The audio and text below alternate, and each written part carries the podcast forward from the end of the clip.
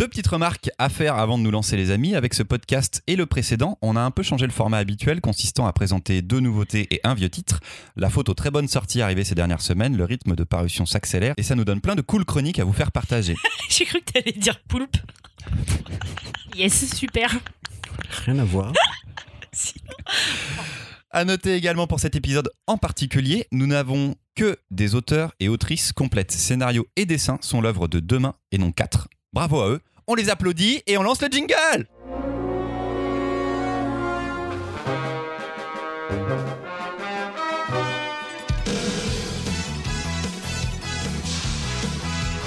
Au programme cette fois-ci, un jeu de babal, trop de la balle dans Mécanique Céleste, une femme qui sort du placard dans Nagasaki. et de la biodynamie australopithécienne dans Pense et les plis du monde. Trois chroniques proposées par quatre libraires, c'est Louise, Mimoun, Marion et moi Christopher. Salut Et salut Salut.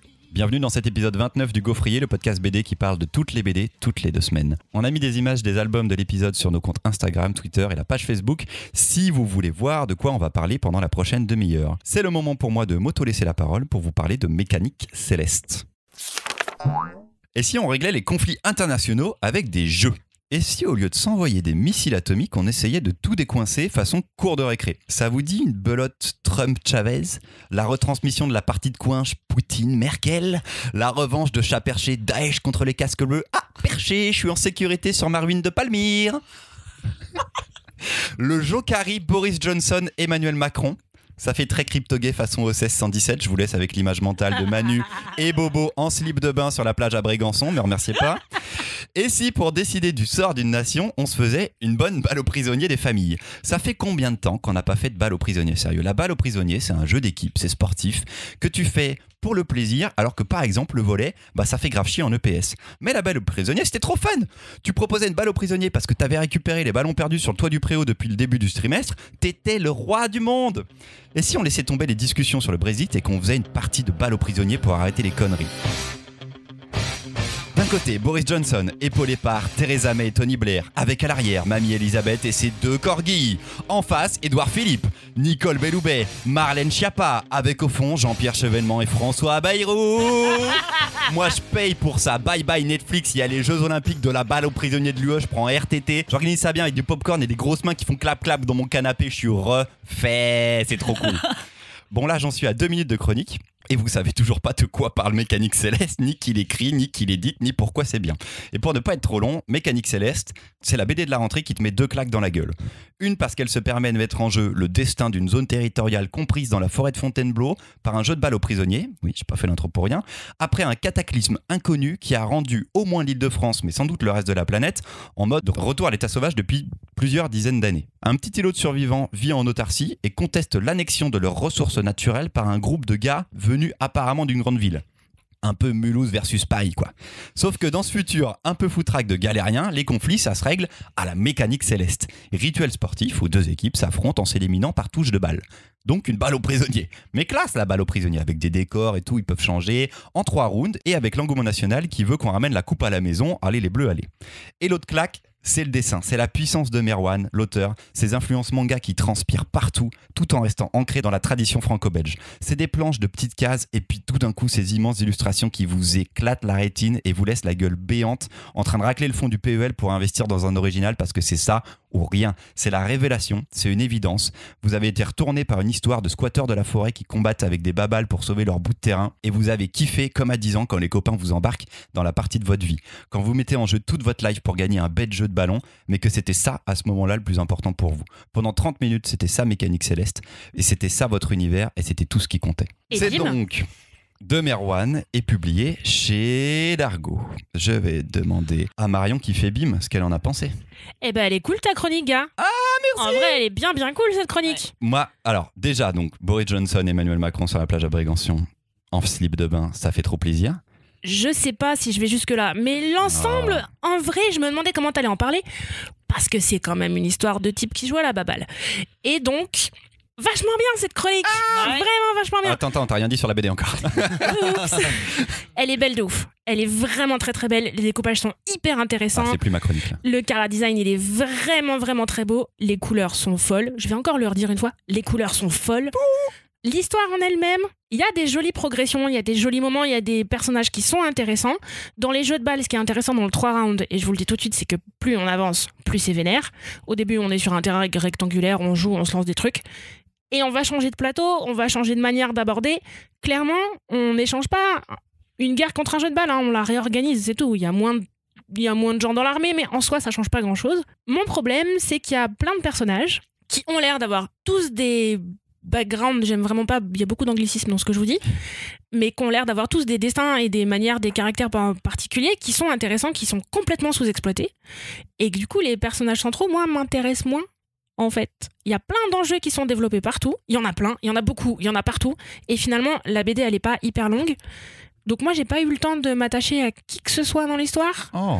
Et les matchs en eux-mêmes sont beaux, sont vraiment ultra beaux. Mais si j'ai pas euh, d'attachement de ouf absolu au personnage, j'avoue que le grand final, ça manque de grand final. Ça tourne autour de trois personnages, euh, une héroïne qui va être la- le cœur de l'équipe, euh, l'un des garçons qui euh, le petit triangle amoureux quand même, et puis l'un qui revient, le frère de l'autre garçon, qui revient pour euh, et- et entraîner l'équipe à la mécanique céleste ou en tout cas les, les, les chapeauter on un ne petit sait peu. pas pourquoi il revient. C'est vrai que ça, c'est hyper agaçant. On ne Ah, sait alors. pas ce qui se passe. On, sait pas pourquoi, il est parti, on sait pas Ouais. pourquoi il Si, joue. on sait qu'il est parti à cause d'une histoire de famille vénère.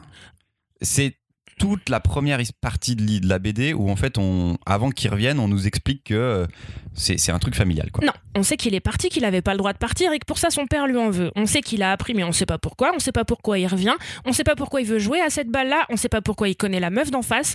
On sait pas pourquoi il est bon. On sait pas comment il est devenu bon. On sait pas pourquoi Et les gars l'en veulent quand il l'occasion arrive. de faire un dessin animé comme Last Man en préquel de. Mécanique Céleste un jour. Voilà, C'est ça. il y a quand même beaucoup de on sait pas pour chacun des personnages tout le temps et pour moi, ça m'a sorti du truc. Ah, moi, c'est ça que j'aime bien.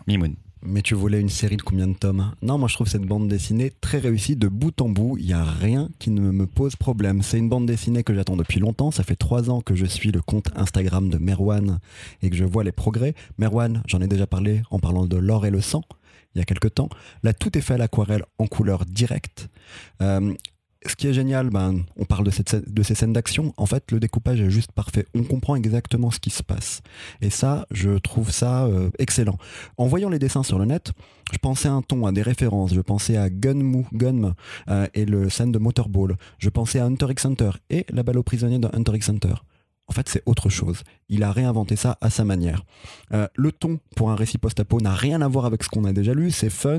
Euh, on n'est pas dans, quelque chose de noir, de triste. Ce que j'ai beaucoup aimé aussi, pour en revenir du coup euh, à, la mécanique céleste en elle-même, en fait, eux, ils le voient comme un, un rituel religieux. C'est un rituel religieux pour eux. Ce rituel religieux, nous, on le voit comme un sport. Les règles sont simples.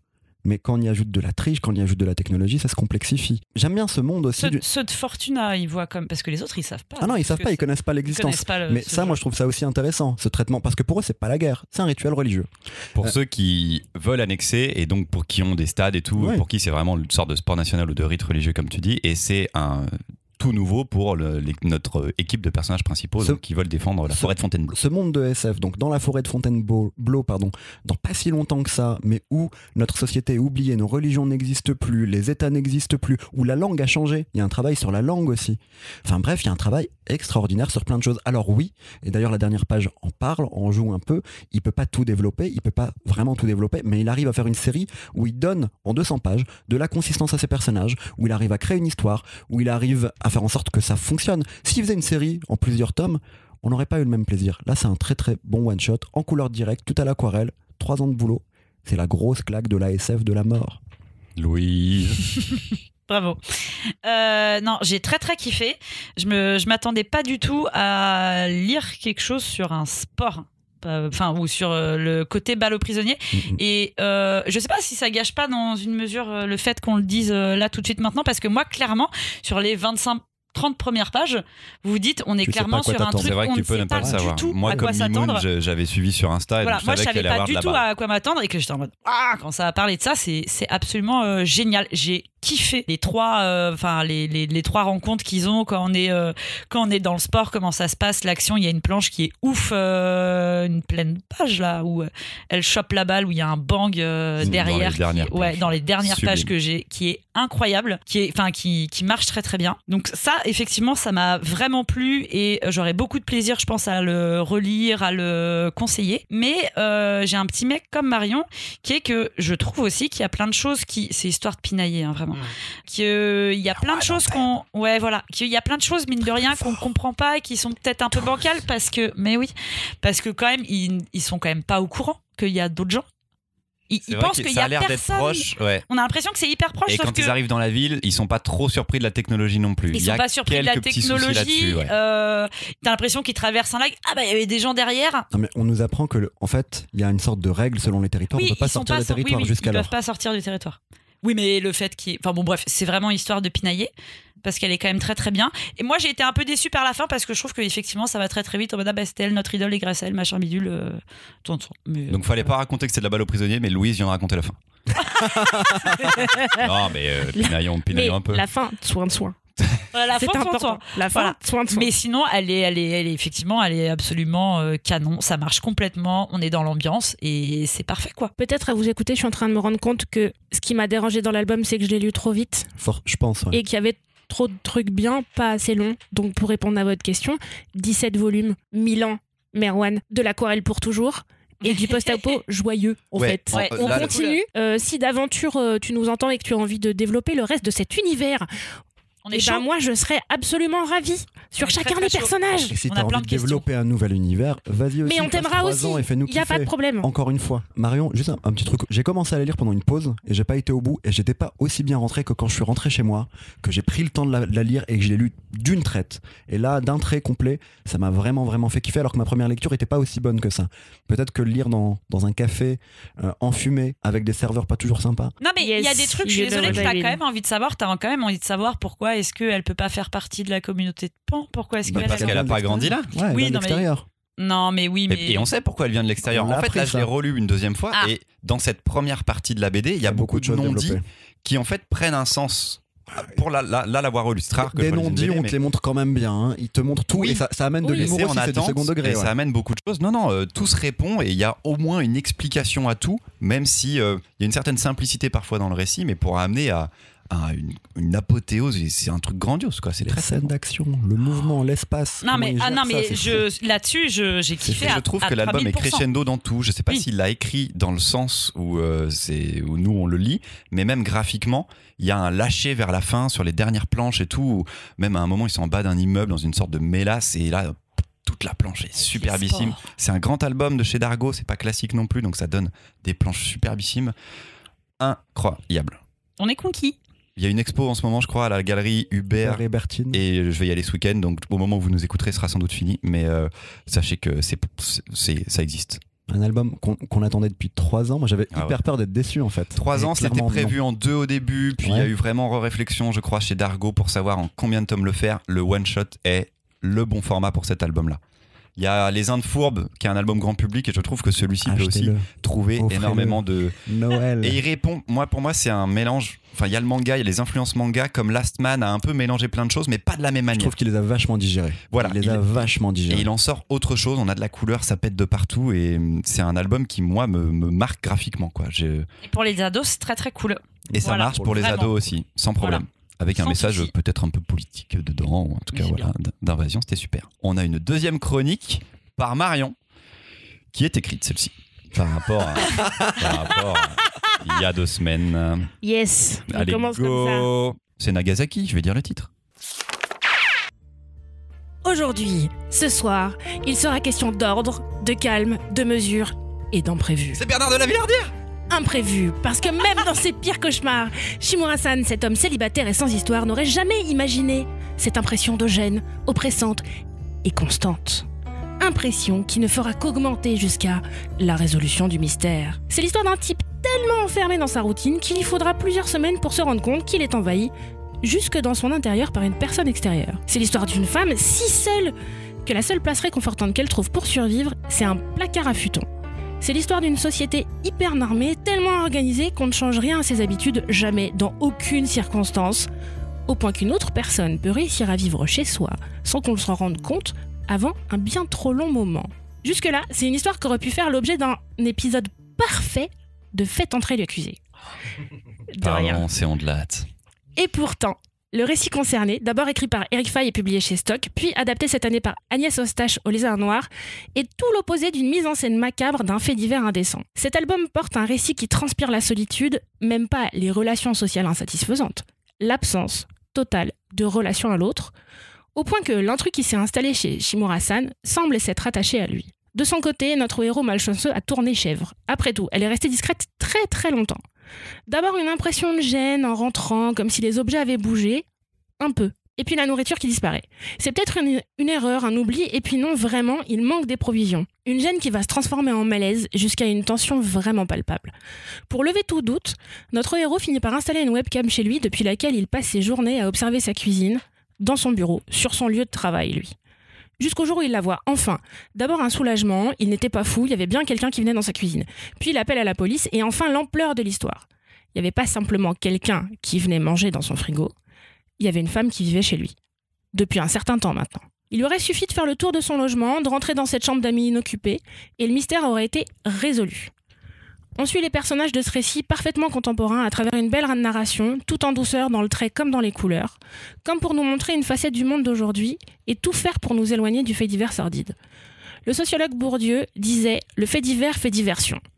Dans son texte sur la télévision publié en 96, il ajoute En mettant l'accent sur les faits divers, en remplissant ce temps rare avec du vide, du rien ou du presque rien, on écarte les informations pertinentes que devrait posséder le citoyen. Pourtant, est-ce que parfois ces petits riens ne pourraient pas montrer l'indicible de la société Des comportements communs qu'on ne nomme pas, sauf quand ils sont poussés à leur paroxysme et à l'absurde.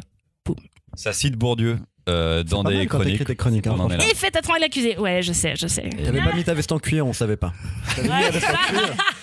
Vous avez Et t'as pas fait de voix? Il fait des voix, euh, Christophe, maintenant sur Europe 1. C'est vrai? Ah, il imite, il fait très Ah bien bon? Les Russes. Oui, mais il a changé de jingle, donc pour moi, euh, ça ne sera, c'est plus le même. C'est vrai que c'est pas. Fred l'accusé sur, Voilà. sur Europe 1, mais c'est très bien aussi. Il raconte beaucoup de faits divers tous les jours. Concurrent, Christophe Ondelat, bien sûr. Agnès Eustache au Lézard Noir pour cet album Nagasaki. Je vais demander à Mimoun son La avis sur cet album. Bon, on a parlé avant ça de mouvement, d'espace. C'est tout le contraire ici. J'ai lu un très bon livre. Je suis pas sûr d'avoir lu, en tout cas pour moi, hein, qui va me plaire, une très bonne BD. Parce que tout du long, tout ce que tu as dit, je suis hyper d'accord avec et c'est génial. Mais ce que j'ai lu, c'est du texte. Et je, lisais le texte et je regardais peu l'image. Je voyais pas le mouvement euh, de, la séquence euh, de la bande dessinée. Et je trouve l'illustration belle. Mais j'ai vu un texte illustré. Donc ça a été ma limite dans la lecture de l'album. Ça a vraiment été une, une vraie, vraie limite là sur ce coup. Un bon livre, un beau livre, une bonne bande dessinée. Moi en tout cas ça m'a pas fait. euh, Enfin c'est pas comme ça que je le retiens ce bouquin. Je, suis- je te re- je te rejoins sur le dessin un peu. Je- Je te retiens. C'est une BD austère. Vas-y retiens-moi, retiens-moi, retiens-moi. Retiens-moi. Reste au calme Reste au calme, Mimoun C'est une BD que je trouve austère. Elle est austère par le graphisme et elle est austère comme le sont nos clichés sur le Japon où l'histoire se passe aussi. Et j'ai l'impression qu'il y a une sorte de. C'est gris, c'est morne, c'est routinier, comme l'est la vie du personnage au départ aussi. Donc pour moi, il y a une. Le dessin, en tout cas, d'Agnès Eustache, qui est très figé, correspond totalement au début de l'histoire à ce qui va se passer et à la vie du personnage principal. Donc Du je peux coup, pas ça lui en vouloir. Ça marche. Je trouve ça beau quand même. En effet, c'est pas quelque chose qui va t'amener du mouvement comme on l'attend peut-être dans la bande dessinée, mais ça, ça marche. Euh, c'est une BD qui donne, qui est austère aussi parce qu'elle donne pas envie d'être ouverte. La couverture est, waouh, c'est pas, euh, c'est pas facile à ouvrir. Et quand Moi, tu le quand tu fais que de le feuilleter, c'est pareil. Je trouve que c'est compliqué. Par contre, dès que tu es dedans et qu'on te raconte l'histoire, là tu spoil du coup parce que tu racontes le fait divers et euh, moi je le connaissais pas, j'en avais aucune idée. Les 50 premières pages, en fait, cette sorte d'enquête policière où tu sais pas si c'est réel ou non, j'ai trouvé ça euh, flippant, ultra flippant. Et lui me faisait flipper par rapport à sa vie, en tout cas me mettait mal à l'aise. Et il y a ça qui arrive et tu fais, ok, d'accord, vraiment super bien. Et du coup, la fin, sur le, pas la réconciliation, mais en tout cas l'acceptation, la façon qu'ils ont tous les deux de gérer ce post, euh, cette post-intrusion, est un peu pas rushé, mais c'est un peu rapide et ça n'a plus rien à voir avec ce que j'avais comme sensation au début, ni avec le dessin que j'avais aussi au début. Donc c'est, comme dit Mimoun, une, une super chouette expérience de BD de texte. Très dit ça du tout.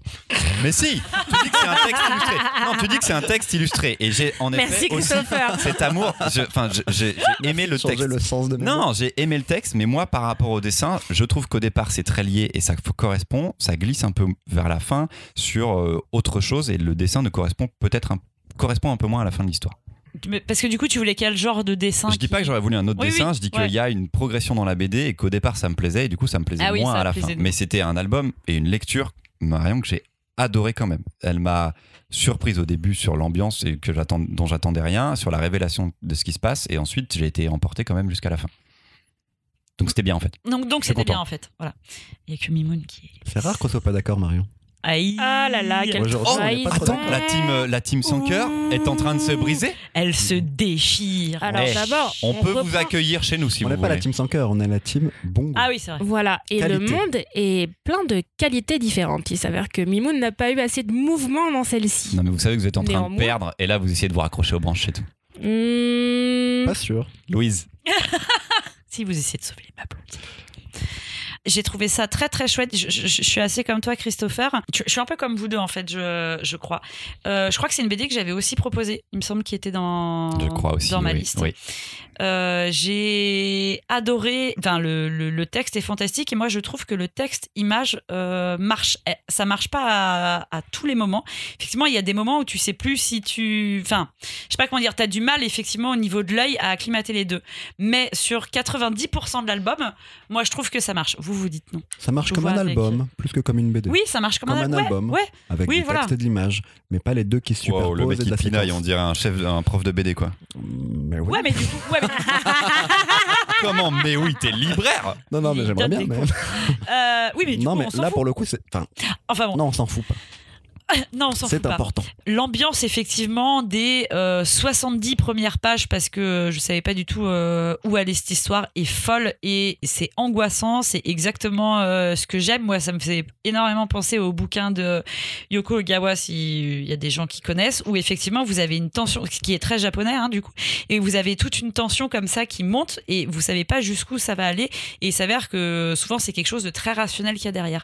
Et ça, c'est quelque chose qui est très bien fait dans le bouquin. Moi, j'ai, enfin, c'est, vraiment très bon. La réaction du mec, je la trouve, je la trouve dingue. C'est cette pauvre dame parce que vraiment, elle, elle a un côté toujours quand on la voit, elle est toute recroquevillée On a de sur elle-même. elle. hein. Ah ouais, ouais, c'est vraiment, euh, c'est une sorte de parasite euh, version japonais. Sans le côté euh, humour, parce que vraiment vous n'en aurez absolument pas. Mais on est un peu sur la même chose. Après, euh, il y a eu le film Parasite il y a pas longtemps, qui a eu la Palme Mm. d'Or, et on n'est pas sur le même genre de délire, mais Non, on est ouais. sur un parasite de la même façon. Voilà, et c'est très vraiment vraiment très bon. J'invite vraiment les gens effectivement à l'ouvrir. Il n'y a pas de bulle, Mimoun, ça t'a perturbé. C'est du texte. Non, mais le, le Ah, texte. c'est ça le- ton problème, il n'y a pas de bulle. Non, c'est pas, il n'y a pas de bulle. Comme je disais, il y a pas de lui en Non, peu. le, le- le texte est bon, le bouquin est bon, et tout ce que ce qu'a dit Marion sur la, la critique du livre, je trouve ça, euh, bah, c'est ce que j'y ai vu et que j'ai pensé, mais c'est ce truc de la bande dessinée. Mais bref. Oui, oui, non mais. Et ben peut-être Voilà. que c'est l'ouverture d'un nouveau cycle où on pose des questions sur euh, la fabrication, la construction, l'intérêt d'un album de bande dessinée et ses formes, parce que effectivement c'est très écrit dans celui-là. Moi j'ai aimé que le dessin soit très austère parce que ça correspond sur les premières parties d'album à la définition de ce personnage qui est le personnage principal qui va nous occuper une, une bonne partie qui est ce type squatté, qui est un vieux type célibataire sans amis et vraiment extrêmement casanier. Donc toute cette austérité-là, moi, me va très bien. J'ai retrouvé aussi mon content dans la suite parce que cette deuxième personnage, elle est la solitude incarnée. Sa vie ne repose que sur elle et son environnement, et finalement, c'est pas moins austère que le premier. Il y a ces deux vies parallèles qui vont vivre dans le même espace, mais jamais en même temps, puisque quand lui est là, elle s'enferme dans son placard à futon. Voilà, il y a un truc qui est là très bien et qui laisse la part au texte, qui laisse la part, une belle part pour le savourer, ce texte. Parce que comme il n'y a pas grand chose sur le dessin, t'es obligé de le lire. Ça, j'ai vraiment trouvé ça très très fort. Effectivement, la couverture, c'est pas une explosion de ce qui non, va non, se non. passer. euh, Mais vraiment, ouvrez-le. Parce que au-delà de, tu parlais tout à l'heure de Christopher de clichés qu'on a sur le Japon.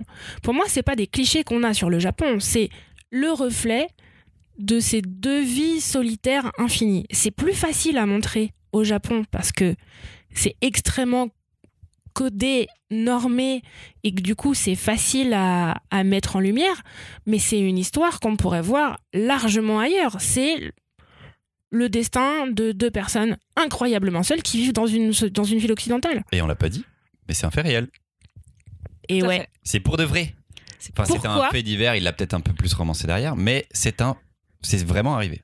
Voilà, je pensais pas vous le dire, mais je me disais Ah. que fait entrer l'accusé, c'était un bon signe. Qu'en fait, c'est un fait divers. J'ai fait toute ma chronique sur le fait divers, Christopher. Oui, mais euh, t'as pas dit que c'était vrai. Ça aurait pu être un fait divers en fiction et tout, mais.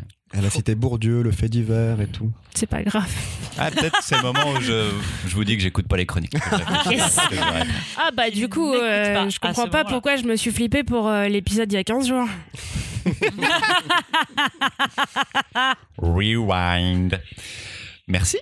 Donc en fait, on est tous d'accord pour dire que c'était plutôt bien. Sauf Mimoun. Vite fait. Non, Non, mais t'as pas un vous aspect savez- négatif. donc maintenant, vous passé savez, un bon Christopher- moment de lecture. T'as dit que Christopher- t'aimais bien. Christopher, il écoute pas les chroniques, puis il écoute pas les commentaires non plus. Mimoun a dit que ça le laissait un peu indifférent quand même. Voire Voilà. de marbre. Voilà. Troisième chronique, troisième et dernière chronique, c'est Mimoun qui prend la parole pour Pense et les plis du monde. Yo.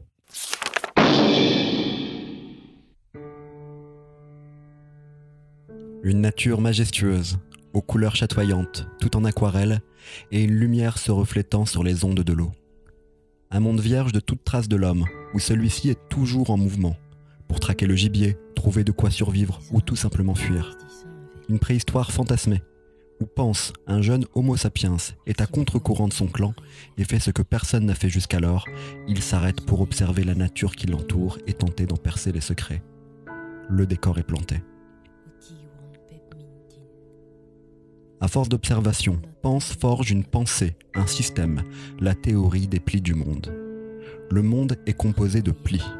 Il lui suffit de regarder les montagnes qui se déplient dans le paysage quand il se déplace pour le constater, le reflet dans l'eau, les nuages ou les plis dans sa main. Il suffit de regarder à l'intérieur d'une graine ou d'une germe pour voir la future plante qui va se déplier. Pense en est persuadé, il a découvert comment vivre grâce à la nature, mais celle-ci est injuste et ses changements de cycle peuvent être cruels. Et quand la nature va s'opposer à lui, il va en faire son ennemi et va essayer de la dresser. Abordant le rapport au monde de son personnage, mais aussi son rapport aux autres humains, Jérémy Moreau nous convie avec ce nouveau livre à un conte philosophique où les thématiques se déplient au fur et à mesure de la lecture pour amener à un moment de grande émotion. Jérémy Moreau, toujours publié donc chez les éditions Delcourt. Jérémy Moreau, saga de Grimm, Grand Prix d'Angoulême l'année dernière. Cette année? Non, l'année dernière. L'année dernière. L'année. Bah les gars, il y a deux ans. Il y a deux ans. L'année dernière. Ah Bah, du coup, l'année dernière. Alors c'est compliqué parce que les années sont compliquées. Oui. Ah Alors, là pas là. janvier 2019, Monsieur janvier Pinaille. 2018. Voilà. Oui, bonsoir, messieurs Pinaille. C'est pas moi, c'est le festival qui est compliqué. Yes. Non mais ok, je vois ce que tu veux dire. Ok. Marion, Avant dernier Grand Prix d'Angoulême. Marion, Oui. votre avis, s'il vous plaît? Bah tu veux pas que Louise elle commence euh, des fois? Moi, j'ai pas commencé. qui as commencé avant? Bah c'est moi qui les ai fait. fait Je me la suis fait chronique, la elle a fait la première. Mais Moon, il a fait Nagasaki où il a dit Oui, j'ai pas trop aimé. Après, t'as dit Mimoun a bien aimé ce Alors. livre. Moi, je refais l'histoire, je m'en fous. Moi, je vous change tout. Mais sur les co- commentaires Facebook, je mets des mythos aussi. Moi qui décide. Il mytho de ouf. Louise, Oui, très bien. Euh, merci Marion. J'ai déjà fait cette blague. J'ai déjà fait cette blague. Je suis sûr que dans un précédent podcast, j'ai exactement fait la même chose. Et ça nous avait déjà aussi, fait rire. Oui, forcément. Euh, J'avais beaucoup aimé son précédent. J'ai été encore plus scotché par celui-ci.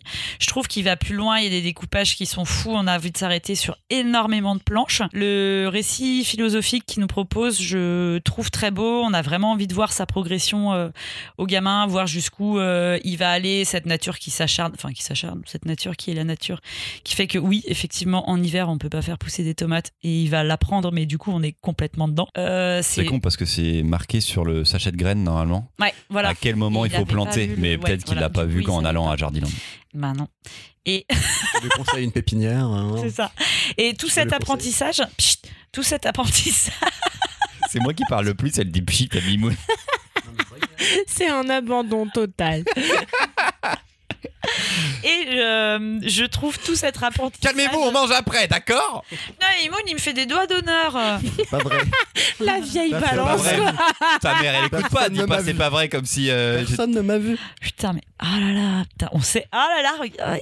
Non mais personne ne voit, c'est une émission de radio, Louise. Avance. je vais filmer. Euh, après, euh, je trouve la fin un peu pas bancale. Mais euh, on a du mal à ne pas euh, la rapprocher de notre situation euh, actuelle. Enfin, moi, du coup, j'ai trouvé.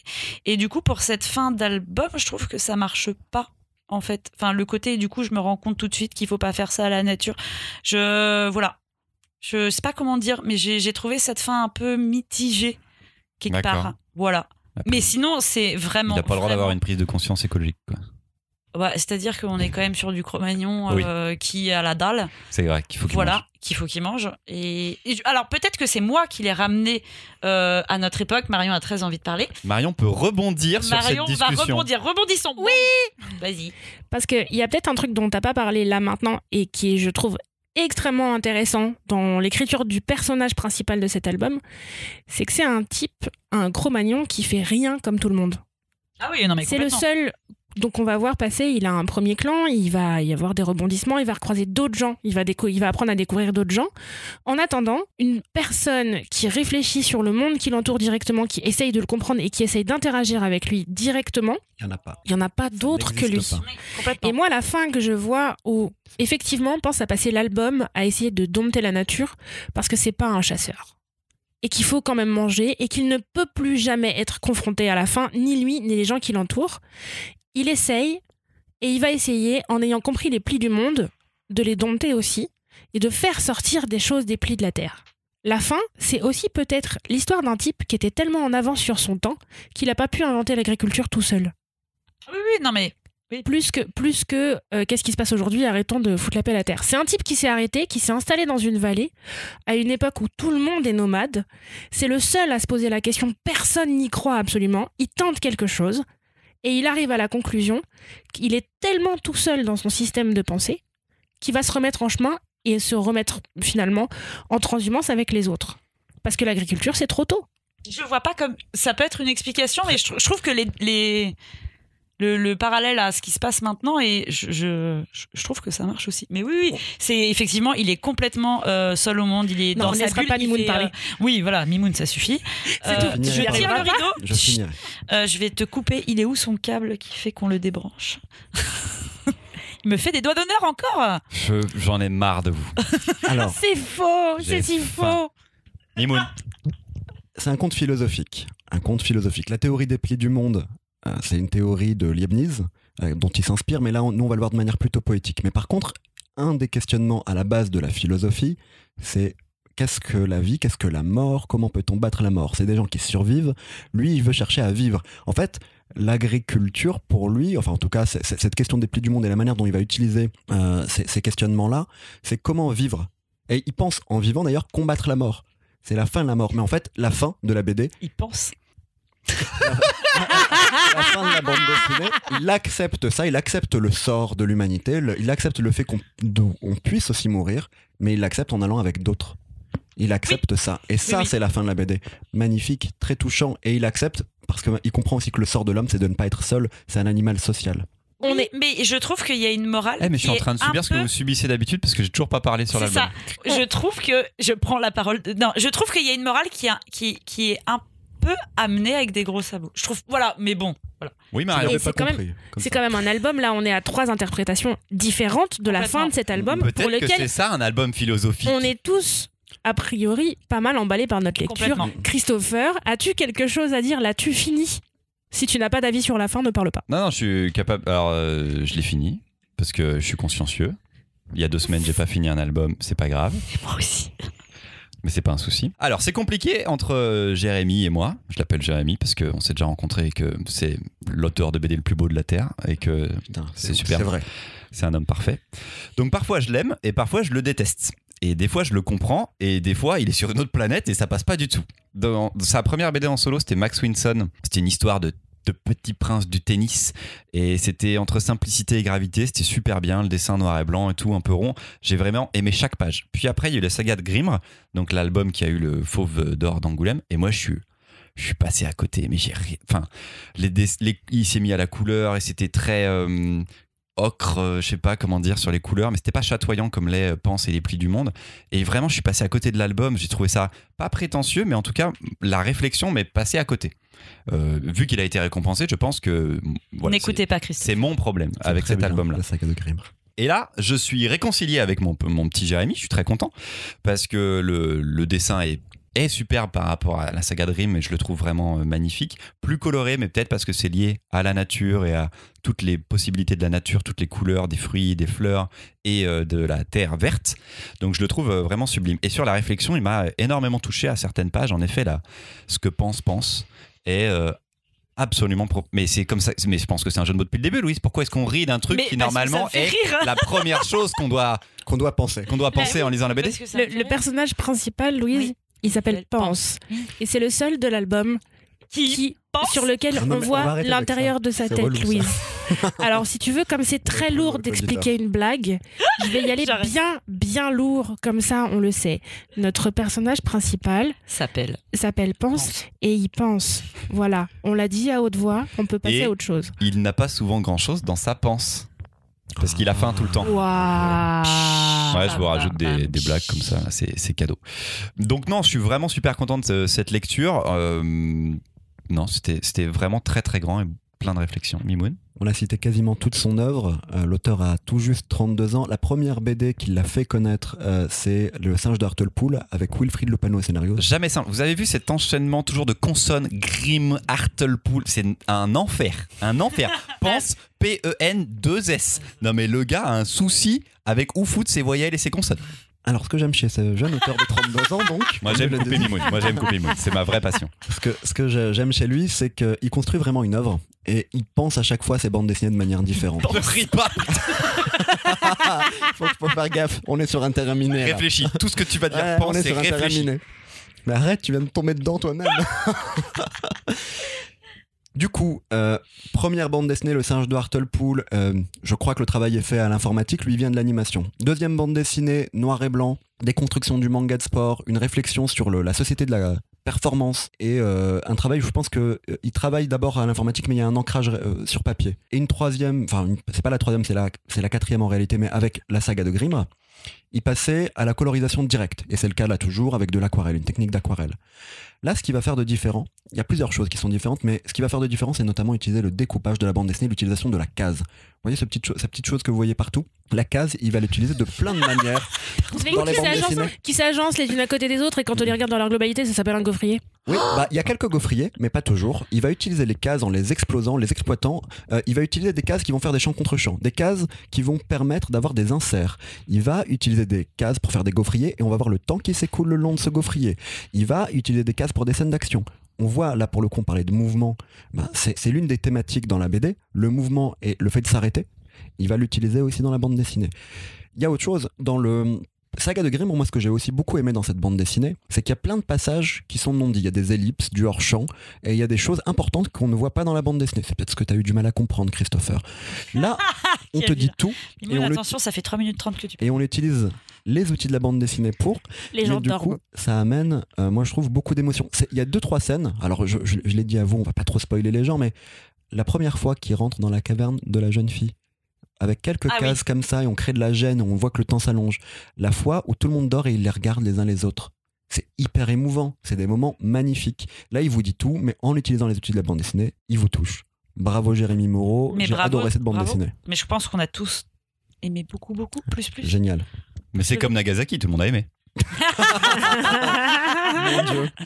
C'est un qui On a terminé. Avant de vous quitter, on vous rappelle que vous pouvez nous aider en partageant le podcast auprès de l'univers tout entier grâce aux réseaux sociaux, at le gaufrier podcast et le pompon dans la pomponnette, c'est de nous mettre 5 étoiles sur iTunes. Alors si là tout de suite tu nous écoutes sur iTunes, tu prends 5 secondes pour aller cliquer sur la page du podcast et nous laisser la note maximale avec un commentaire de, votre, de ton choix, ça nous fera plaisir. Merci beaucoup. On vous donne rendez-vous dans deux semaines. Bonne lecture à tous. Ciao, ciao.